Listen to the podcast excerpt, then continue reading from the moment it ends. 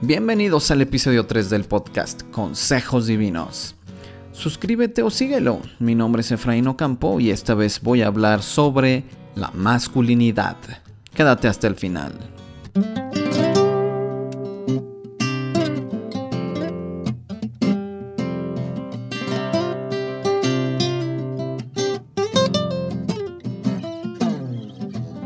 Hola, hola a todos, gracias por acompañarme una vez más ahora en este tercer episodio. Cuéntame, ¿qué te pareció el anterior? ¿Ahora sabes que te hace sentir feliz o pleno? ¿Estás haciendo los ajustes necesarios para que tu felicidad, tu plenitud, dependan de una fuente de felicidad y plenitud que no esté sujeta a las circunstancias cambiantes de esta frágil vida? ¿Qué te pareció reflexionar un poco en lo que es el contentamiento?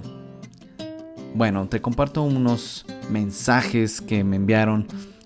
Eh, le agradezco mucho a Julio R, que me dice, yo como cristiano estaba basando mi felicidad en cosas que cambian todo el tiempo y aunque decía creer en Dios, lo usaba más como un accesorio.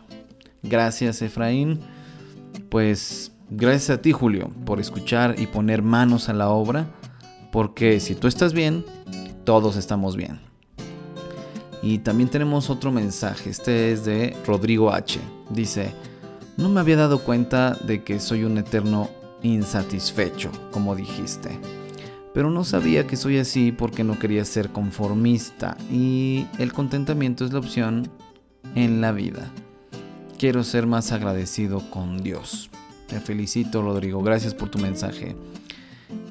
Tenemos otro por acá de Miguel Dice, hola Efraín, gracias por tu podcast y ser tan diferente a todo lo que he escuchado por ahí. Gracias, gracias Miguel. Y sigue, dice, me di cuenta de que mis objetivos son exclusivamente profesionales y aunque estoy casado y tengo hijos, no tenía metas en las que ellos tuvieran algo que ver. Vivir en contentamiento estando completo en Jesús me inspira a ser el esposo que debo ser, el papá que debo ser, el hijo, el amigo, el cristiano que debo ser, la persona que estoy llamada a ser. Gracias. Pues gracias a ti Miguel. Excelente mensaje.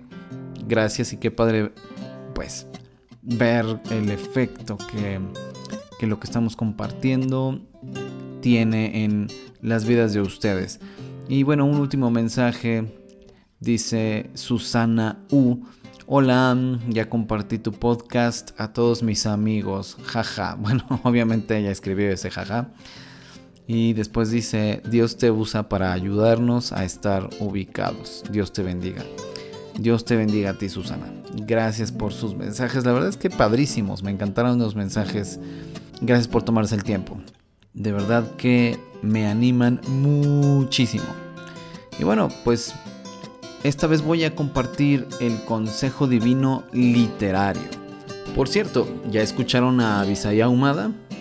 Y bueno, en esta ocasión quiero recomendarles un libro que para nada es nuevo, pero que está tan vigente como cuando salió publicado. Y se llama, dependiendo de la editorial, Cristianismo y nada más, y a veces en otras editoriales se llama Mero Cristianismo. Y este libro, como algunos ya saben, fue escrito por C.S. Lewis, el autor de las famosísimas Crónicas de Narnia. Y, bueno, entre otros libros, Cartas del Diablo a su sobrino, El problema del dolor, entre muchos otros más. Y bueno, este libro es imprescindible para conocer el cristianismo. Así que, si ya eres cristiano o si no lo eres, no importa te lo recomiendo muchísimo porque está escrito en un lenguaje ameno y está dirigido a quienes no son cristianos. Yo ya lo he leído como nueve veces. En México y supongo que en otros países la editorial es HarperCollins, mi editorial también. Saludos, muchos saludos a los amigos de HarperCollins México y este fue el Consejo Divino Literario. Hoy quiero conectar contigo con estas preguntas. ¿Qué es la masculinidad? ¿Qué me hace hombre? ¿Qué implicaciones tiene esto en mí y en quienes me rodean?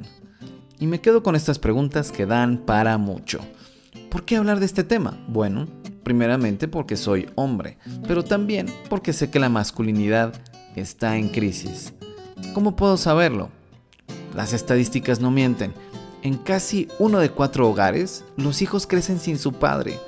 Una gran cantidad de estudios psicológicos y sociológicos han concluido que esos menores tienen mayores probabilidades de tener depresión, de tener conductas criminales y terminar en la cárcel, de cometer suicidio, de tener embarazos no deseados, de abandonar la escuela o tener un mal desempeño académico, e incluso tener problemas de identidad sexual. ¿Por qué un hombre puede abandonar a su familia con mayor facilidad? Y no solo eso, de acuerdo con datos de la ONU, los hombres son los que cometen más homicidios. Ahí te va, 90% del total de los homicidios son cometidos por hombres. Los hombres cometemos crímenes violentos contra otros hombres, como por ejemplo, aparte del homicidio, robo en todas sus modalidades y secuestro, pero también otros como el fraude, la extorsión y el abuso de confianza, entre muchos más. Por supuesto las mujeres también son víctimas de los hombres, pero en este caso de acoso y abuso sexual, delitos contra la familia, violencia familiar, violación y de violación de la hija por parte del padre, o por un familiar varón consanguíneo, como puede ser un hermano o un tío. La explotación sexual, delitos sexuales en general, el tráfico y la corrupción de menores, además de otros como el incumplimiento de obligaciones para con su familia. Todos los crímenes son cometidos en su gran mayoría por hombres, todos los crímenes, excepto por uno, que es el aborto. Y ahí te va otro dato aterrador. Muchos hombres son asesinados por un desconocido, pero las mujeres son privadas de la vida por personas cercanas a ellas, en su mayoría hombres. Ahí te dejo la liga de la información del INEGI donde saqué estos datos en la descripción de este podcast. En México y en los países de la ONU, la población está distribuida casi por la mitad entre hombres y mujeres, y bueno, precisamente por esto los criminólogos, los psicólogos y otros especialistas que estudian estos casos no coinciden en los por qué. Y bueno, a ello se le suma la presión cultural de estos días. La ideología de género afirma que aunque biológicamente hay sexo masculino y femenino, estas características no los hace hombres o mujeres, y que cada persona se comporta según su propia autopercepción y hay muchos hombres confundidos por la difusión de esta ideología. Y es curioso que la ideología de género diga que tu sexualidad no es determinante para tu vida, pero las decenas de expresiones de género están totalmente relacionadas con la sexualidad y esas supuestamente sí determinan el comportamiento. ¿Qué tal? En fin, una total contradicción. ¿Qué pasa con los hombres especialmente? Quiero hablarle a los hombres y retarlos a hacer las cosas de manera diferente, a pensar diferente desde una perspectiva espiritual. Porque la solución de la sociedad secular es que dejemos de ser masculinos. ¿Por qué? Por su concepto errado, distorsionado de la masculinidad. Pero esa perversión no es lo que significa ser hombre. Dios no nos hizo así. Verás, en la tradición judeocristiana fue dada la autoridad al hombre para servir para proveer las necesidades afectivas, las espirituales, instruccionales, emocionales, materiales, lúdicas, sociales. ¿Qué implica todo esto? Bueno, esto es dar amor, dar seguridad, dirección, ejemplo, educación, hasta humor. Es una vida autosacrificada para servir y en cambio, por el pecado propio de la naturaleza humana, el resultado ha sido no ejercer la autoridad de la que te hablé, que Dios nos dio, sino el poder sobre nuestras esposas, familias y las demás personas, y cómo hemos ejercido ese poder. Cuando usamos a las personas para satisfacer nuestros intereses, nos interesamos única y casi exclusivamente en nosotros mismos, en nuestros deseos, nuestras necesidades, nuestros instintos, nuestras expectativas, nuestro orgullo, nuestra soberbia, nuestros planes, nuestro bienestar, nuestra ganancia, nuestro esfuerzo. Yo soy el importante, el que vale, el que cuenta. Después, yo. Y al último, yo. Ahora, hay hombres que viven de acuerdo con su propósito, eso es cierto. Pero las cifras hablan por sí mismas. Y le veo todo el sentido a que Dios nos haya dado a los hombres la autoridad para hacer todo ese bien. Porque la mejor manera de evitar hacer el mal, que somos capaces de hacer, es haciendo el bien. Y habiendo rechazado asumir la autoridad que se nos dio, optamos por ejercer el poder, el cual, claro, lleva al abuso y al individualismo. La autoridad dada por Dios significa que el hombre debe replicar el carácter de Dios en su carácter, en sus relaciones, en sus prioridades, en su propósito de existir. ¿Y cuál es el carácter de Dios? Por medio de la observación de la naturaleza entendemos que Dios es creativo, que es ordenado, que tiene conocimiento. Él es sabio, Él concede a cada cosa su tiempo y su lugar. Él usa su autoridad para amar a sus criaturas y su potencia para darse a conocer a ellas, pero también para actuar en favor de ellas. Otros atributos cognoscibles e imitables de Dios son que es amor, paciente, bueno, justo, misericordioso, íntegro, o sea, sin contradicciones, independiente, benigno o que busca el bien de otros. Es veraz, es fiel, es santo o que no hace mal porque hace el bien. Es bendito o que es pleno y es espíritu lo que implica que el hombre debe vivir según la realidad espiritual y no únicamente por la material. ¿Ya te diste cuenta de algo? Esto es verdad porque ejercer el poder que lleva al abuso es de lo más natural, no requiere ningún esfuerzo, pero poner por obra la autoridad que Dios nos dio, eso no es natural para nosotros, sino que requiere responsabilidad y ayuda de Dios.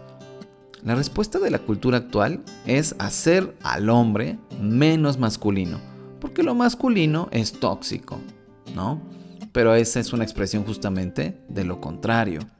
No debemos llamar masculinidad tóxica a lo que de hecho no es masculino.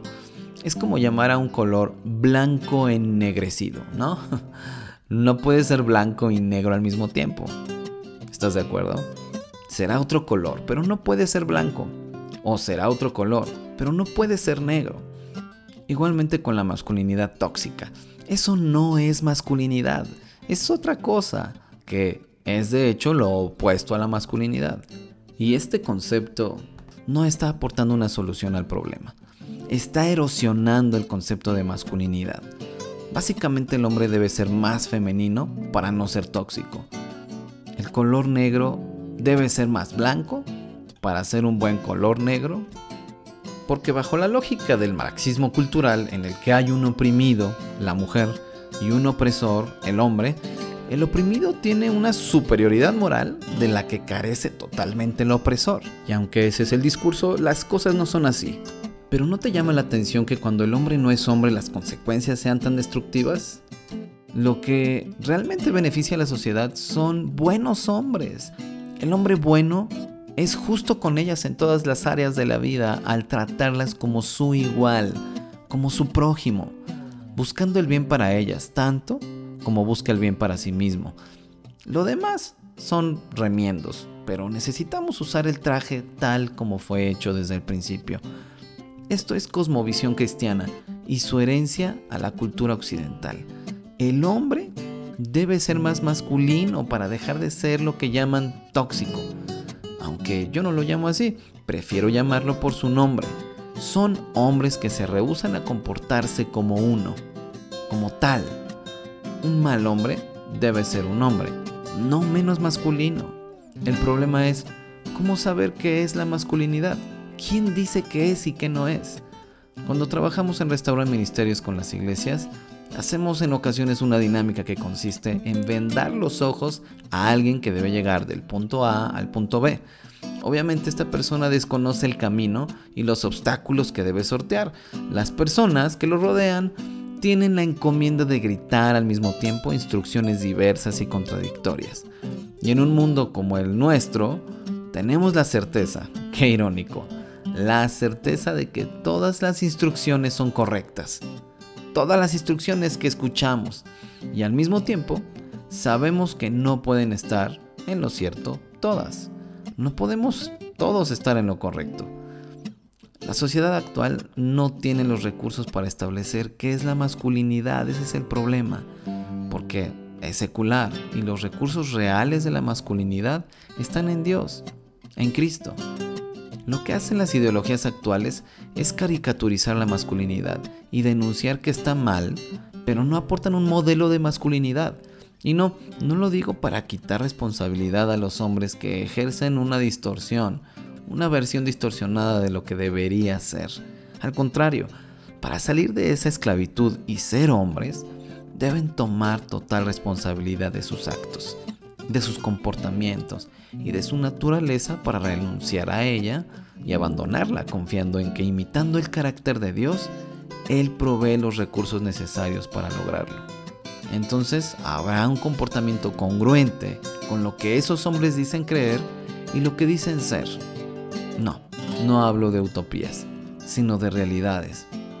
Charles Taylor, filósofo formado en Oxford ya con casi 90 años a cuestas, él es un estudioso de la historia del pensamiento y analiza los cambios de eras, particularmente este último que ha tenido lugar en Occidente y de cómo las religiones y la espiritualidad están cambiando en una era eminentemente secular.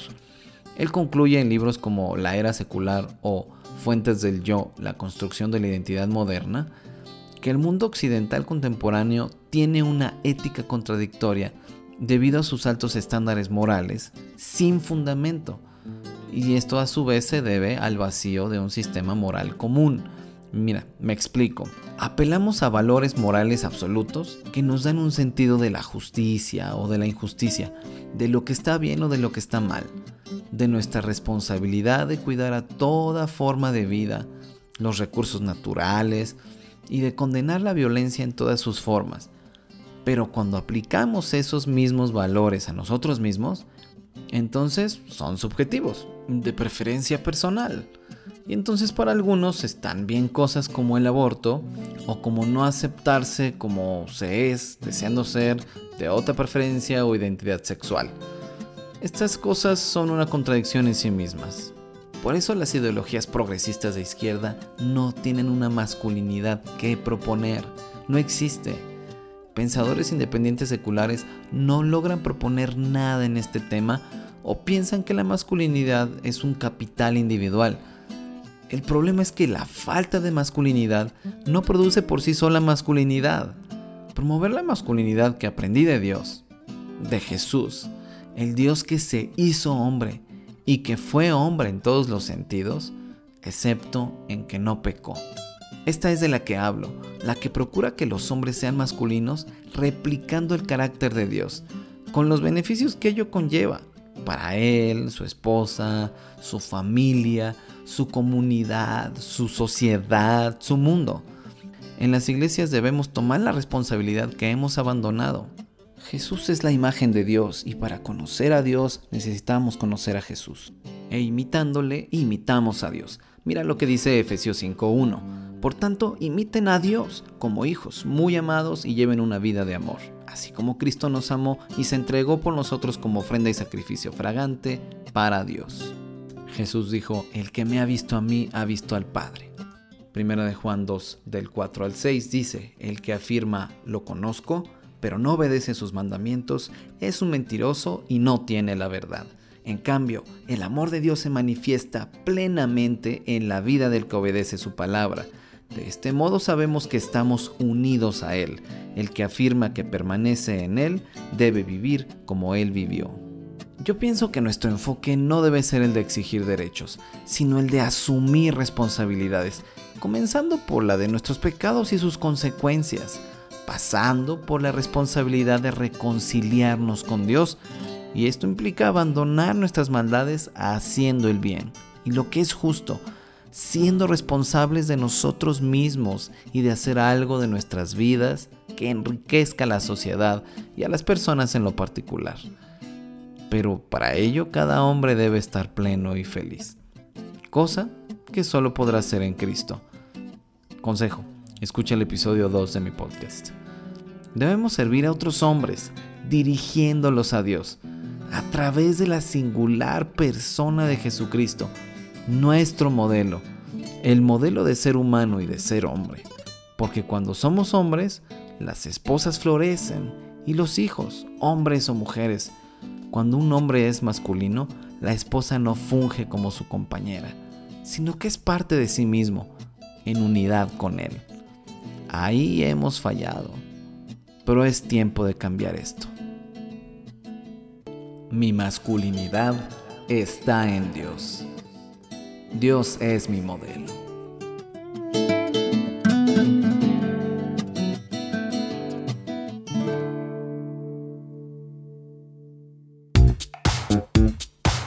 Vive tu masculinidad así y cuéntame cómo te va. Seguimos en contacto en Efraín-Campo en Twitter, en Restaura Ministerios en Facebook o escríbeme a contacto arroba restauraministerios.org. También te veo por allá en mi blog. Este fue el episodio 3.